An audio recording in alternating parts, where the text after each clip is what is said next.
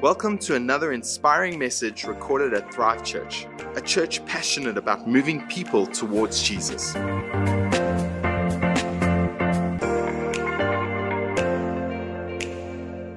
everybody. Well, welcome to church today. Isn't it good that we can be together? Thanks for joining us and for tuning in. No matter where you're watching today, it's good that we can be together. And speaking of being together, we were together yesterday at both campuses with Drop and Drive, where people drove through, dropped stuff off for the less fortunate.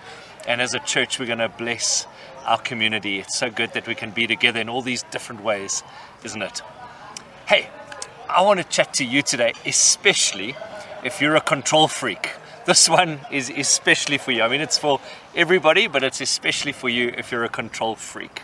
I want to start by saying today, uncertainty in our world, it's growing, isn't it? I guess we all know that and we all feel that. And while uncertainty is growing, I think we feel less in control, don't we? The control has gone down and the uncertainty has gone up. And uncertainty and lack of control creates a stress in us. And it's why our world is so stressed, and I guess it's why we're so stressed by and large. It's not just that we live, most of us, in Johannesburg, it's that control has gone down and uncertainty's gone up. Uh, I read a fascinating thing the other day that a team of researchers had recently published the most sophisticated experiment ever done or conducted on the relationship between uncertainty and stress. So the volunteers for this experiment, what they what happened was they played a computer game, and that computer game would ask them to overturn or turn over rocks that might have snakes hidden under them. And if a snake appeared, a painful electric shock was delivered to the participant. And so the participants were therefore very highly motivated to figure out which rocks hid the snakes. Right? You've got the picture. Naturally, each participant tried their best to learn the habits of the snake population, to try and learn what the snake would do, and, and they tried to learn better so that they could avoid the shocks. So the investigators made sure that the level of uncertainty would fluctuate all the time. But no matter how much it fluctuated, the risk would still remain high. No matter how much the guys learned about the game, the risk would still remain high that they would turn over a rock and there'd be a snake under it, they'd get shocked. They then mapped the participants' stress responses. And the researchers then tracked the stress through several physical measures, including like the sweatiness of their palms and how dilated their pupils were. But they also got their participants to report on how stressed they were feeling from moment to moment. So the main finding was that all the measures of stress were highest when the uncertainty was highest. In other words, when people had absolutely no clue whether they were about to get shocked, their stress levels peaked. So, what's the big takeaway from this? Everybody knows that uncertainty is stressful, that much we know. But what's not so obvious to us is that uncertainty is actually more stressful than predictable negative consequences. In other words, let's put it in Joburg terms. For those of us who live in Joburg, it's more stressful sitting at Gillooly's in a traffic jam, wondering whether you're going to make it to your meeting on time, than actually knowing for sure you're going to be late and then just dealing with that fact. Here's the thing it's the uncertainty that creates the stress. It's the uncertainty of schooling at this pandemic time, isn't it? It's the uncertainty of whether the economy is going to pick up and whether the clients are going to come back to your business. It's the uncertainty of whether our job is safe and secure. It's the uncertainty of knowing whether we'll be able to gather again as a church anytime soon. It's the uncertainty of whether government is going to ever get its act together.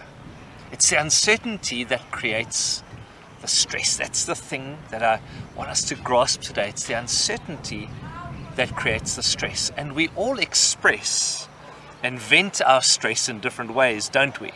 Some of us withdraw and we go into like a hibernation mode. Some of us, when we're feeling uncertain and stressed, we, we grasp for certainty. Any certainty will do. Any certainty we can get our hands on, if we can find it, we'll do it. So some of us will build a puzzle just because we're certain we can finish this puzzle. Some of us, uh, we look to control the things that we can, and so we clean the house just so that we can have some control. We become control freaks just to get some sense of control. Some of us, with our stress, we get angry. We become like Jose Mourinho at a press conference when his team has lost. Some of us, with our stress, we get frustrated. Uh, we've got so much frustration pent up inside of us. Some of us, we internalize our stress and we get sick. This happened to me in August 2019. I remember I needed to have a discussion with the pastor and release that pastor from their role. This particular man had two young children, and as I sat there with him, having to let him know that he was released from his responsibilities, I wondered how he was going to provide for his family. And that very night, that very night, I remember sitting in my, my chair. I finished watching TV, and as I got up, uh, I got struck with this uh, pain from shingles on my left hand side of my abdomen. Here's the thing I internalized my stress that day and in the weeks leading up to it. I ended up with shingles. So that's what some of us do. We internalize. Here's the key thought today it's the uncertainty that creates the stress, the confusion, the anger, the frustration. But I've got good news for you today. And the good news is that Jesus knew this. He knew that as human beings we struggle with uncertainty. And he knew the immense stress that it causes us. And so one day Jesus sat down to teach and he began to speak into this very thing. He began to talk about how to manage uncertainty, how to manage a lack of control, and what to do with it. What to do with it. So, what I want to talk to us about today is what to do with the uncertainty that we live with every day. So, Matthew 6, verses 25 onwards. This is Jesus. He says, Therefore, I tell you, do not worry about your life, what you will eat or drink, or about your body, what you will wear. Is not life more than food, and the body more than clothes? Hey, look at the birds of the air. They do not sow or reap or store away in barns, and yet your heavenly Father feeds them. Are you not much more valuable than they are? Can any one of you, by worrying, add a single hour to your life? Jesus goes on and he says, Why do you worry about clothes? See how the flowers of the field grow. They do not labor or spin, yet I tell you, not even Solomon, all of his splendor, was dressed like one of these.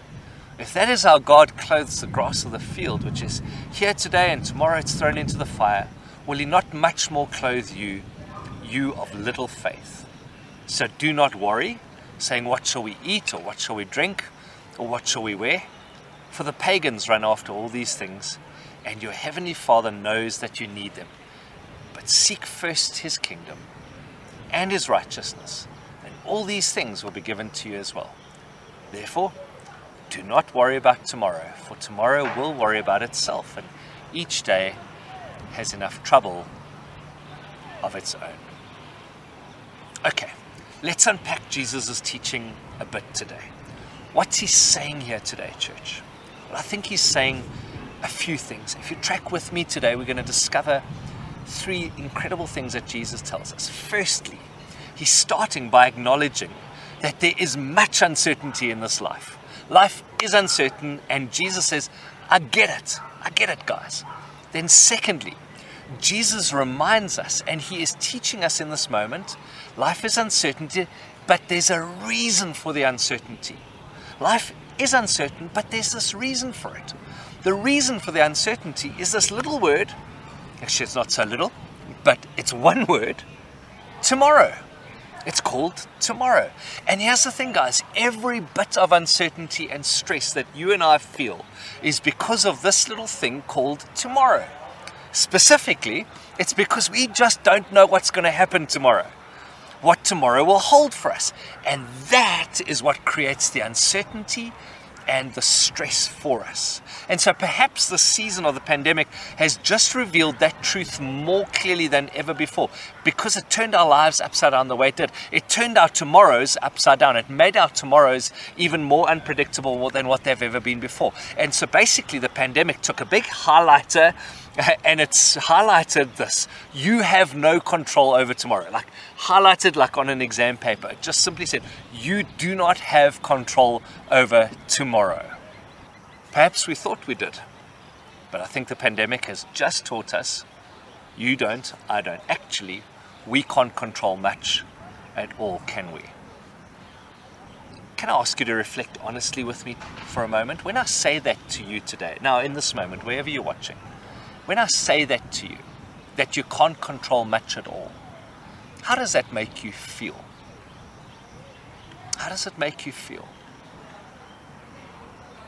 The thought that we have so little control can drive us a little bit nuts, can't it? you know, if you're from Cape Town, maybe a little bit more chilled and you're like, well, Schwabru, we've got a mountain, it's all good. But if you're from Joburg, we are used to a little bit more control. Shout out to all the Cape Townians watching us today. And so Jesus is acknowledging for us life is uncertain because you can't control tomorrow and you don't know what's going to happen. But then Jesus continues and he teaches us the main thing here. Here's the thing this is the main thing. In a stroke of teaching genius, he shows us that certainty is actually not the goal. It never was, it never will be. In fact, certainty, control, it's actually not even worth pursuing. That's a mind blowing thought. Jesus is saying to us today certainty, control, it's not even worth pursuing.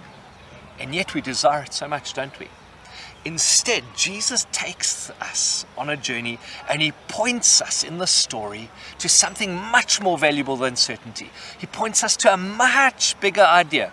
He points us to something way more worthwhile, something much more life giving to the human spirit than certainty, something that brings us so much more freedom than control or certainty. Here's the thing I want to pray that you grasp it today.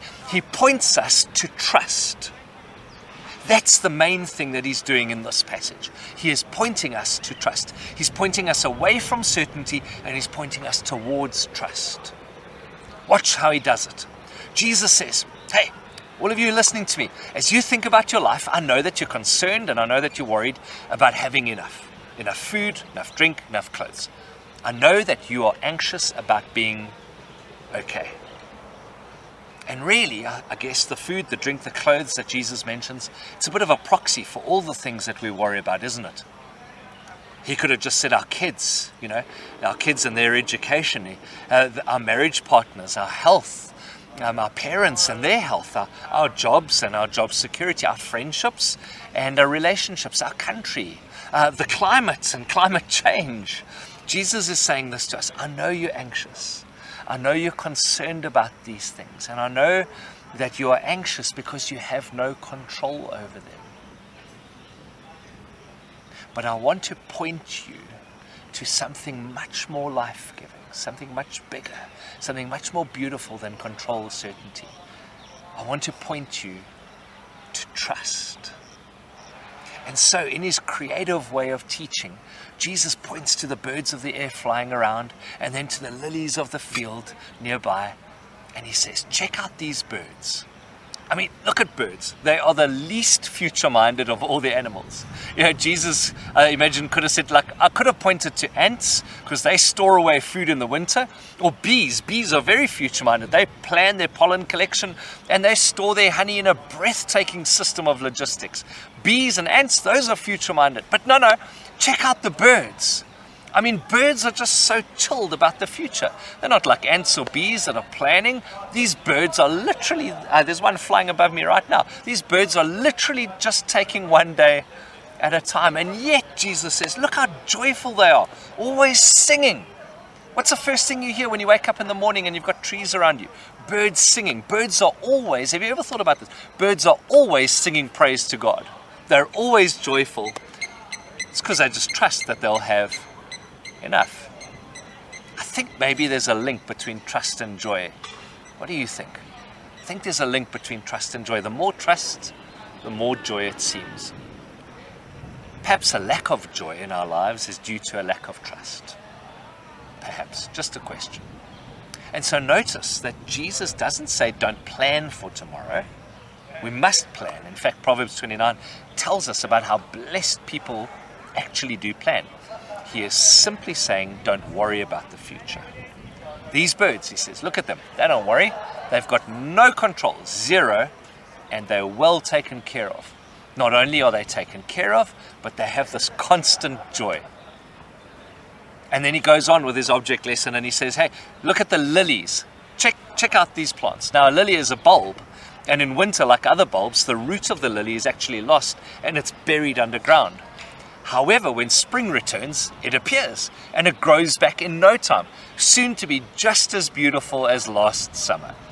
But the lily has no control over those seasons that come upon it. But every year, sure as anything, the lily grows just as it should, has no control, yet everything is as it should be for the lily. So too with us, church. Like the lilies, we really have no control. Yet we can trust that all will be as it should be for us. And actually, you know, when you look a little bit closer at the lilies, Jesus says you realize that Solomon dressed with everything that money could buy. I mean, Solomon had a Hollywood budget with all the man made resources at his disposal. He still was not as well decked out as the lily. Solomon didn't look half as good as the lily. And Jesus is reminding us in this moment that God's provision in and for your life is better than anything else you and I could arrange or organize ourselves. Jesus offers us a better answer trust. Trust in the ever present involvement and presence of God in our lives. Trust that He knows, trust that He sees, trust that He cares, trust that His fingerprints are all over our tomorrow you ever thought about that? That God's fingerprints are already on our tomorrow. Isn't that a mind blowing thought? Trust that while we don't know what tomorrow holds, we do know that He holds it. We know that His fingerprints are already all over it. So, yes, you can't know what it holds, but you do know Him. And that, Jesus says, is enough. I can remember when our daughter Caitlin was learning to swim, there was a one particular moment in time where she had learned to jump into the pool, but, and she wanted to jump into my arms. I was standing in the pool, she was on the side of the pool, and she wanted to take this leap. You could see that she wanted to do it. She, she was so keen to display her new skill. But at the same time, I think she was still petrified. It was still new, it was still uncertain. She wasn't quite sure that if she jumped to me, what exactly was going to happen. I was in the deep end, the water looked deep, and it took a little while for her to know and understand and come to terms with the fact that she could jump and, and I would catch her, you know. Uh, and that's how it is a little bit for us. We feel the uncertainty sometimes, don't we? We feel that sometimes jumping into tomorrow, we don't know what it holds. So, church, here's how it all comes together now in Jesus' teaching. So, first, Jesus calls reality and he acknowledges that for us, life is uncertain. And then, secondly, he gives us the reason for the uncertainty and he just clarifies hey, everybody, it's because of this thing called tomorrow. That's the reason for the uncertainty. And then, thirdly, he draws us away from our desire for control and certainty. And he shows us through the birds of the air and the lilies of the field that there is something much better than control or certainty, and it's called trust. The solution to uncertainty is not certainty, it's trust. And so Jesus invites us to abandon our desire for certainty. He challenges us to consider whether it's really all it's cracked up to be. And maybe that's a thought for you today. Is the certainty that you crave, is it really all it's cracked up to be? Is it really actually what we need? I know it's what we want for sure, but is it actually what we need and is it all it's cracked up to be? And so Jesus reminds us, he teaches us that the best way to live is not with certainty, but with trust. That's why I'm better with him in my uncertainty, because he teaches me in the midst of it to trust. And I'll learn I can trust. I'm better with him in my uncertainty because I trade the illusion of certainty for the reality of trust. And as I do, I learn that trust is actually more real than certainty. It's actually more real than certainty. I was reading a fascinating story the other day of how, in the midst of the communist era, scientists did this experiment. They took some communists who had died and they, they cut open their skulls and inspected their brains and did a study on their brains. They were hoping Weird. It sounds weird to us now, doesn't it? But they were hoping that they would be able to, in some way, analyze the thoughts and understand how a communist thinks. Of course, now we look at that and we go, it's ridiculous. You can't see a thought. You know, it's not like you can cut the brain open and, and track a thought. We know that now. But here's the thing a thought is real, even though it's invisible. Couldn't see those thoughts in their brains, but it doesn't mean that their thinking wasn't real. A thought is very real, it's just invisible. So too with trust. Just because trust is invisible, just because it's not like this table, tangible that you can see, doesn't mean that it isn't real. So, with that said, how do we apply Jesus' teaching here? How do we trade certainty and control for trust. How do we do that? Because remember, a follower, a student, a disciple of Jesus, somebody who follows Jesus, is somebody who not only takes Jesus' teaching seriously, but then actually puts it into practice, actually does what Jesus did. And so, as we learn to apply this today, as we learn to apply his teaching today, I'd like to offer one simple question to us and then one practice to help us apply what Jesus taught. Here's the question, and the question is a reality check question. Here's the question Could it be that you like certainty and control so much because deep down you trust yourself more than God? It's almost like you're a functional atheist. You say you believe in God, but you don't live like you do. I say I believe in God, but I don't live like I do. So that's the question. It's a reality check question, as I said. Here's the practice simply this anytime you find yourself, catch yourself, stressing, worrying, freaking out, feeling frustrated, angry, confused because the future is so uncertain, simply replace that thought with a statement to God directly from Jesus' teaching today literally declare his teaching over your life. And here's the statement If the birds and flowers are fine, so am I. That's the statement. If the birds and flowers are fine, so am I. You see, our thoughts follow our actions, and we can act ourselves into belief. And so that that statement, if the birds and the flowers are fine, so am I, that statement can actually lead just simply by saying it, declaring it, can actually lead our thoughts. One question Do I trust myself more than God? Is that why I love control so much? That's the question. One practice. If the birds and the flowers are fine, so am I. That's what we're going to declare over our lives. And that, friends, is the genius of Jesus' teaching here that he teaches us how to trade certainty and control and our desire for it, how to replace that with a deep trust in God. And that's what He gives us in this teaching today. As you sit watching today, each one of us, we have an opportunity to make a decision to follow Jesus. Perhaps today you're watching and you've never made that decision before. Perhaps you've never decided to follow Jesus. I want to tell you, it is the greatest decision that any human being can ever make because Jesus is the greatest human being that ever walked the earth. Not only is he the greatest human being, but he is God Himself, all the presence, all the fullness of God wrapped up into a man who walked the earth. Today it be my privilege to invite you to follow Him for the very first time. And if that's you today, I'd love to pray for you. Would you join with me in this moment? Father, thank you so much for your goodness and your love and your mercy. Thank you, Jesus, for the opportunity to hear your teaching, to grab a hold of it with our lives, and to make a decision to follow you. Today, we want to place our hope and our trust in you. We want to place our future in your hands. And we ask that you would take our past and wipe it clean. Forgive us and may we enter today as a starting point into a friendship with you that would last our lives. In Jesus' name, amen. We hope you have been blessed and helped by this message. For more information about our church, visit our website at www.thrivechurch.co.za.